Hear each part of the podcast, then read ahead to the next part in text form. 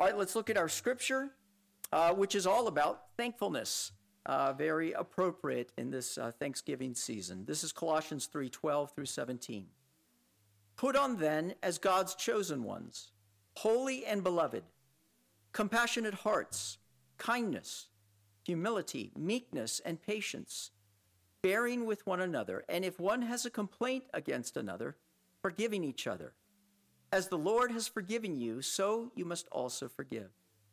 And above all else, above all these, put on love, which binds everything together in perfect harmony. And let the peace of Christ rule in your hearts, to which indeed you were called in one body, and be thankful. Let the word of Christ dwell in you richly, teaching and admonishing one another in all wisdom, singing psalms and hymns and spiritual songs with thanksgiving in your hearts to God. And whatever you do, in word or deed, do everything in the name of the Lord Jesus, giving thanks to God the Father through him. The word of the Lord. Well, I hope you had a good Thanksgiving service, uh, Thanksgiving time, Thanksgiving day of uh, fellowship and food. And uh, Thanksgiving is a wonderful, a wonderful holiday, a great time to be thankful. You know, thankfulness is a very important practice I don't know if it's an emotion or not, but uh, it's a very important practice. And I'm glad that, you know, our country was the first to inaugurate a day of Thanksgiving. Uh, uh, almost from the beginning, George Washington on, the, the presidents, uh, you know, invoked days of Thanksgiving, but it's President Lincoln who actually made it a permanent holiday. And that was due to the efforts of uh, a woman, Sarah, uh, Sarah Josepha Hale. behind every good idea, there is a woman. Uh, and this woman lobbied for 30 years uh, for Thanksgiving to become a national holiday. And uh, Lincoln listened, and that's why we have Thanksgiving. You know, the world acknowledges the importance of gratefulness. All the way back to uh, Cicero, uh, he has this quote that gratitude is not only the greatest of virtues, but the parent of all others. All these other virtues that we have, they stem and flow from a thankful and gracious heart. This is Oprah Winfrey, a modern prophet. Be thankful for what you have, and you'll end up having more. If you concentrate on what you don't have, you will never, ever have enough. That's true, isn't it? We've all experienced when we have grateful and thankful hearts and how that colors and changes the way we see everything around us, the people around us. Gratitude expands our capacity to feel joy and infuses a deeper dimension into our being. It's no wonder that the Bible has much to say about thankfulness. The word is used 195 times in the Bible, but the concept is used countlessly in the scriptures. Indeed, one of the chief offenses that God has against man is though he knew God, he neither glorified him nor gave thanks to him for all of the goodness uh, that God uh, has done for him. Paul uses this concept 40 times in the epistles, seven times in this book of Colossians, uh, from which I'm preaching. And Jesus constantly is giving thanks to his Father for the simplest of things. But what exactly is thankfulness. Thankfulness in the Greek is comprised of two words. The first is charizomai, from where we get the word grace. And the second is homologeo, which means to acknowledge. And so thanksgiving is to acknowledge grace. When somebody does something for you that is kind out of the goodness of their heart because they wanted to, they didn't have to to acknowledge this gracious act is to be thankful. And so it is with God to acknowledge His grace. The gospel itself is the gracious act of God. That God has come to His people and given us the gift of new life in the gospel of Jesus Christ. That He has rescued us from death and brought us into life. That he looks on us not as our sins deserve, with wrath, but rather he looks on us with love and care, justifying us. And as such, every single aspect of our lives for the Christian has some aspect of God's grace in it, even when we can't see it. And so to acknowledge his grace is thanksgiving. The message that Paul is giving in this passage, and that is the central point of my sermon, is simply this that because God's grace overabounds to us in every aspect of our lives, let us learn to acknowledge his grace in every aspect of our lives. God has given us this grace in three particular areas that I want to talk about. Number one, He's given us a community of thanksgiving. He's given us a community of thanksgiving. Number two, He's given us a foundation for thanksgiving. And then finally, number three, He leads us into a life of thanksgiving. Let's look at the first part that God has given us a community of thanksgiving. Notice how Paul begins in verse 12. Put on then, as God's chosen ones, holy and beloved, compassionate hearts, kindness, humility, meekness, and patience. Now, a key word there is then. Put on then. Whenever you see then, you have to look behind or before uh, this particular verse because the grounds for that then is what happened before. And even though it's not in your passage, what Paul has just spoken of is that, that we have put off our old self with our practices, and we have put on the new self, which is being renewed in knowledge after the image of its creator. In other words, what has happened to us is that the old us, the unredeemed us, the evil us, God has taken and he has forgiven and he has transformed and he has made us into a new creation. He has given us the capacity to love and to be thankful and to be content. And because he has made us into a new creation, we must put on then that which God has made us to be. This image is that of, of clothes, if you will. Indeed, we see in verse 10 that we've taken off the old self with its practices and we have put on this new self. And this new self that we are is created to uh, be in the likeness of Jesus Christ. See, that's why we're able to put on compassionate hearts and kindness and humility and meekness and patience. Because we are a new creation. And so God is calling each one of us to be this to one another in this community, to be compassionate to one another. This word compassion literally means with suffering, meaning to come alongside other people and to share their pain and their burdens and walk through this life together to be compassionate to one another, and to be kind to one another. The word kind, literally translated, means to be useful to one another. Doesn't mean simply to pay lip service to someone else, but actually to engage and enter into their world and to fill the needs and the gaps and the emptiness, to be kind to one another, to be humble with one another. Not always having to have our own way, not always having to be the center of the conversation, but able to listen and able to put other people above ourselves, able to be patient with one another. Patience means long suffering. It means that we're able to put up and bear with one another's foibles and flaws and sins and shortcomings, which we all have, by the way. Bearing with one another, verse 13. And if one has a complaint against each other, forgiving each other, as the Lord has forgiven you, so you also must forgive. See, we're called into this community of thanksgiving called the church. And in this church, it's a group of imperfect people coming together, and we will have complaints against one another, right? We will feel mistreated sometimes and misunderstood.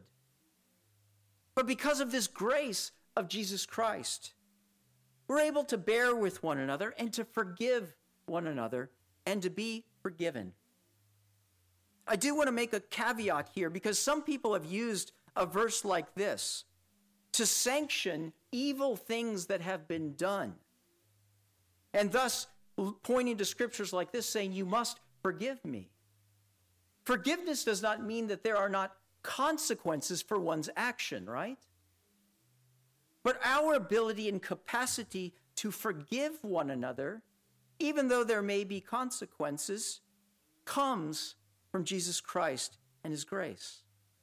As the Lord forgives, we can also forgive because we are a new creation in Christ. Verse 14, and above all of these things, put on love, which binds everything together in perfect, hum- in perfect harmony. There's a great verse that says, Love covers over a multitude of sins. There are plenty of times, my friend, when I and you are not going to have compassionate hearts, not going to be kind, not going to be humble, not going to be patient, not going to get it right. But we can love. We can come back and we can say, I messed up, I'm sorry. I love you and I care for you. Verse 15, and let the peace of Christ rule in your hearts, to which indeed you were called in one body, and be thankful. Notice at the end it says, and be thankful. It's almost like it's tacked on, you know? Kind of like when your mom tells you four or five different things to do, and at the very end says, oh, and be thankful. That's not what's going on here. But the question is, it doesn't really say to be thankful for what? But the context is obvious of what to be thankful, right? For based on what he's been talking about. What he's been talking about shows us that we are to be thankful for each other. We are to be thankful for the church, which is his body, which is comprised of you and me. This body that Christ died to bring into existence. The church is the, a manifestation, albeit an imperfect one, of the kingdom that is coming. And it is to be used to demonstrate the kingdom of God and how it functions in opposition of the world. It's a kingdom of compassion instead of cruelty, a kingdom of kindness, a kingdom of love and forgiveness. And if you are a follower of Christ, you are automatically included in it. See, we are called to unconditionally love one another, irregardless of race, color, creed, income level. We are called to be for one another and to be thankful for one another. See, the church is an incubator, a warm up for heaven, in which we learn to be thankful and we learn to receive and display His grace toward one another in tangible ways. You know, it's been said don't join a perfect church because you'll ruin it. But the truth of the matter is, the reason the church is perfect is precisely because it is for imperfect people to be loved and forgiven. It's Jesus who joined us to this perfect church. And he calls us to participate in it and to be thankful. When was the last time that you thanked God for this church? When was the last time you thanked God for the people in this church. See, we have a role to play in each other's lives of showing grace, demonstrating grace, and receiving grace. God has brought each one of you here for a reason. And He calls us to put on, by His grace, compassionate hearts, kindness toward one another, humility toward one another, meekness, and patience.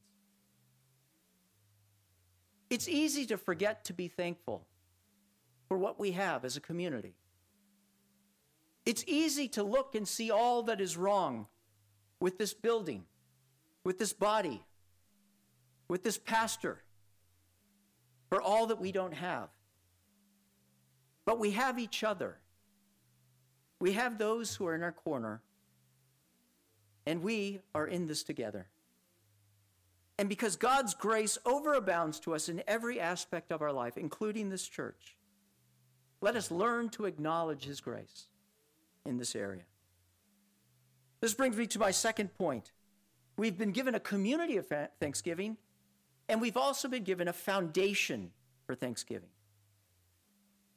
How are we to really do all of this, Carlos? How are we to be compassionate and kind and humble and meek when we really sometimes don't feel like doing that at all? And certainly don't think that that person is deserving of that. The answer is the foundation of thanksgiving. Notice what Paul says here put on then as God's chosen ones, holy and beloved. In other words, this is the foundation. This is why we're able to do this. Why we're able to show love and grace to other people who may not deserve it is because to God, we are the chosen ones, holy and beloved. That God has done this very thing to us through Jesus Christ. Think about these words that you are chosen ones. We all know what it feels like to be chosen, right? Remember that time when you're on the waiting uh, and they're picking people for kickball? Don't pick me last, right? Or when you've been asked to the dance? Or your friends call you up and want you to join in? To be chosen, to be regarded as special, is something wonderful. But God has taken that to the nth degree. I don't know if you've seen the, the series called The Chosen, right? And in one sense, the series is about Jesus Christ. He is the chosen one. And that word chosen actually means uh, Christ or Messiah, it means the anointed one. It's like when somebody comes and, and reaches out their hand and grabs you, touches you, and says, You are chosen. But you see, the reason Christ was chosen was because he was the one who was chosen to be the agent of grace so that God could choose us. That we are the chosen ones if you are a follower of Jesus Christ. He has chosen you and has the same regard and love for you as he does for his son. He's chosen you and he's made you holy. The word holy means set apart. God has set you apart for himself. We do this with certain things, right? Valuable things. We set them apart from other things so that they will be distinguished from these other things. This is my special thing. This is what I put on the mantle. This is what I want to protect and care for and display because it is my pride and my joy. God has made us in Jesus Christ the holy ones, the set apart ones. There is nothing common about you. And it has nothing to do with what you are able to do. It has everything to do with who you are. We are chosen and we are holy and we are beloved. This is the definition of beloved to have love for someone or something based on sincere appreciation and high regard. It's quite astounding, isn't it, that the God of the universe and his son Jesus Christ has a sincere appreciation and high regard for you and for me. See, how can we love others with kindness and compassion and meekness? The answer is because Christ has loved me and continues to love me this way. He loves me with a compassionate heart, meaning He comes alongside me in my pain and in my suffering and in my doubt and in my grief, and He stays with me. And He's kind to me. He's useful. He's not a God who is far away, who gives me lip service, but really doesn't enter in and affect and is a part of my world, helping me in the midst of my difficulty. He's humble in heart, and he's meek. He condescends to come down to us and call us his friends. And he's patient with us. He's patient with us now.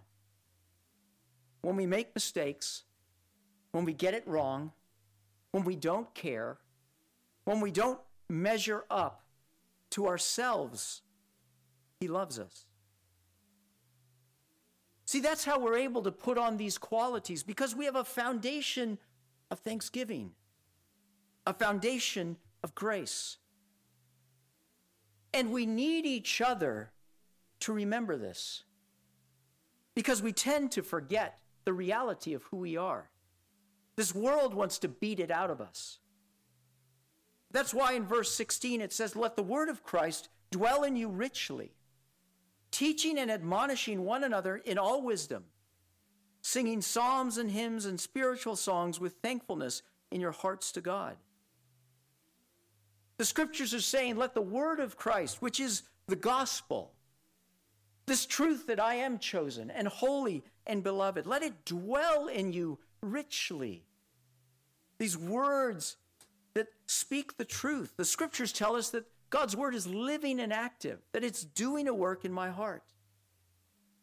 That, but we need to let it dwell in us richly. This word dwell means to occupy a house, right? To live in it. Let the gospel live in your hearts richly a large amount of it, as we teach and admonish one another in all wisdom and truth. See, we need one another. If you take one log, as I said last week, from a fire and you put it out to the side, it'll burn down. But if you put these logs together, they will burn brighter.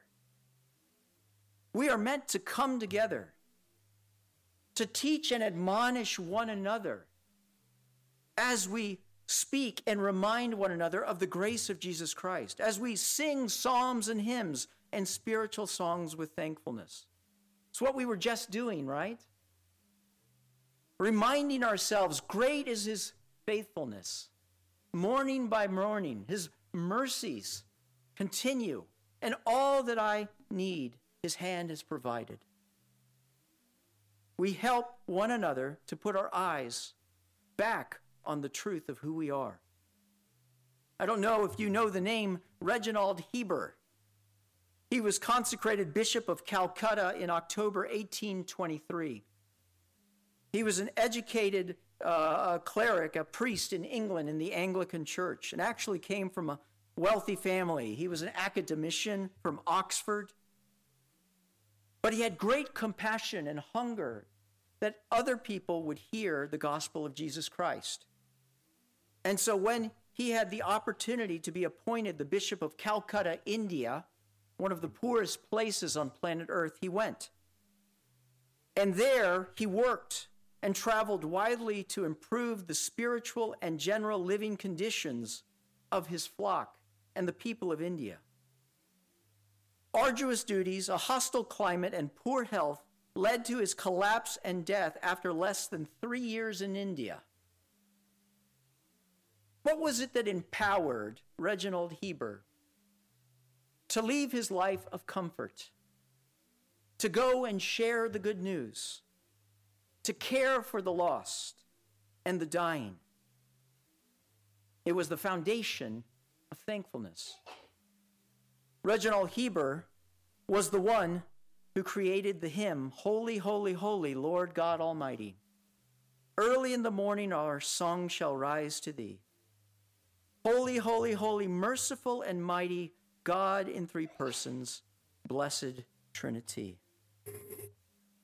It was Reginald Heber's connection with the reality and truth of the grace of Jesus Christ that motivated and moved his life. A foundation upon which you could stand. So, what is the foundation of your life? What is the foundation upon which you stand? Is it Christ's love and perfections and beauty? Is it the fact that he calls you chosen one, holy and beloved? Is it the fact that our Heavenly Father looks on us with appreciation and high regard? See, we too are the chosen ones. And God calls us to acknowledge His, tr- uh, his grace and to swim in it, to dwell in it richly. So, in my private life, what is worth my time and energy? What is it that I'm dwelling on? Is it the richness of the gospel of Jesus Christ? Does his love captivate my heart? Do I find myself going back to it again and again? Reading his word, listening to music that speaks of the truth.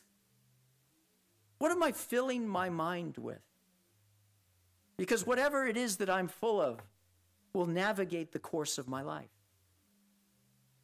We need to let God's word dwell in us richly.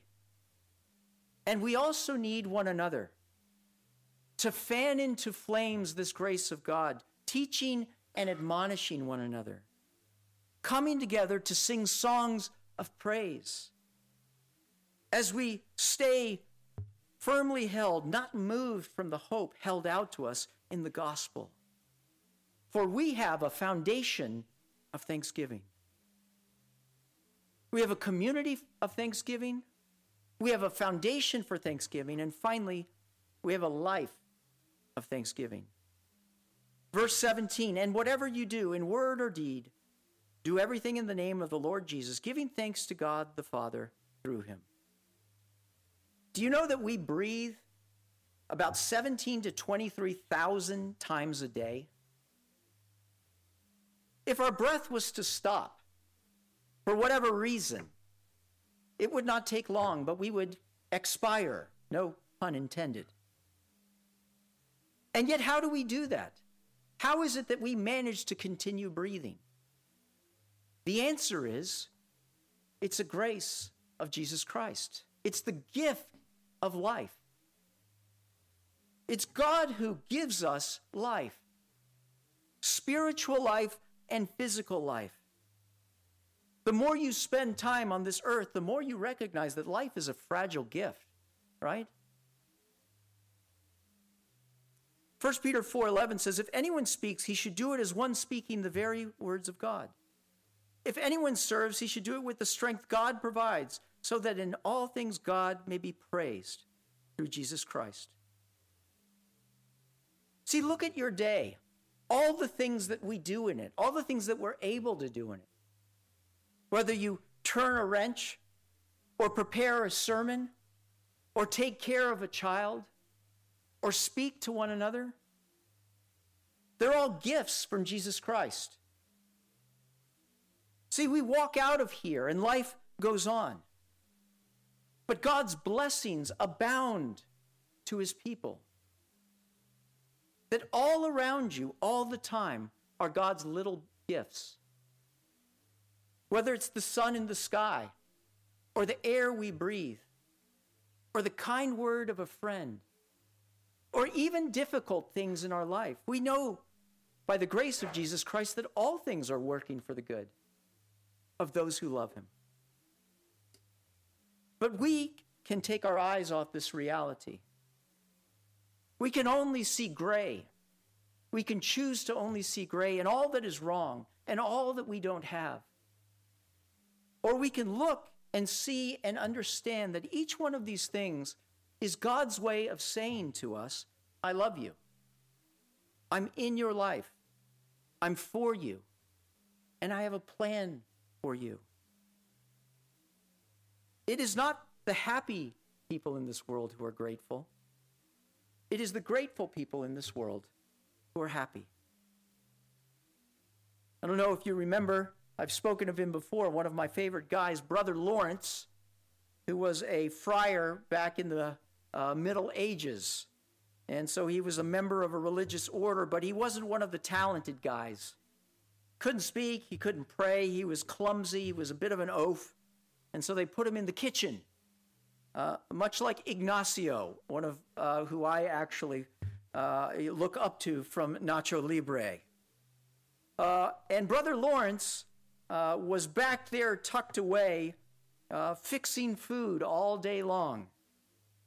But Brother Lawrence understood that this was a gift that God had given him to be able to serve the body and the church, to be able to spend time with Him alone. And he decided to make his little kitchen a cathedral, a place where he could praise and thank God in the midst of all that he was doing, even as mundane as cooking breakfast. And so Brother Lawrence called himself the Lord of all pots and pans. And people would come from miles around to try to discover Brother Lawrence's secret. Brother Lawrence's secret was simply this he acknowledged the grace of Jesus Christ in his life and all aspects of it.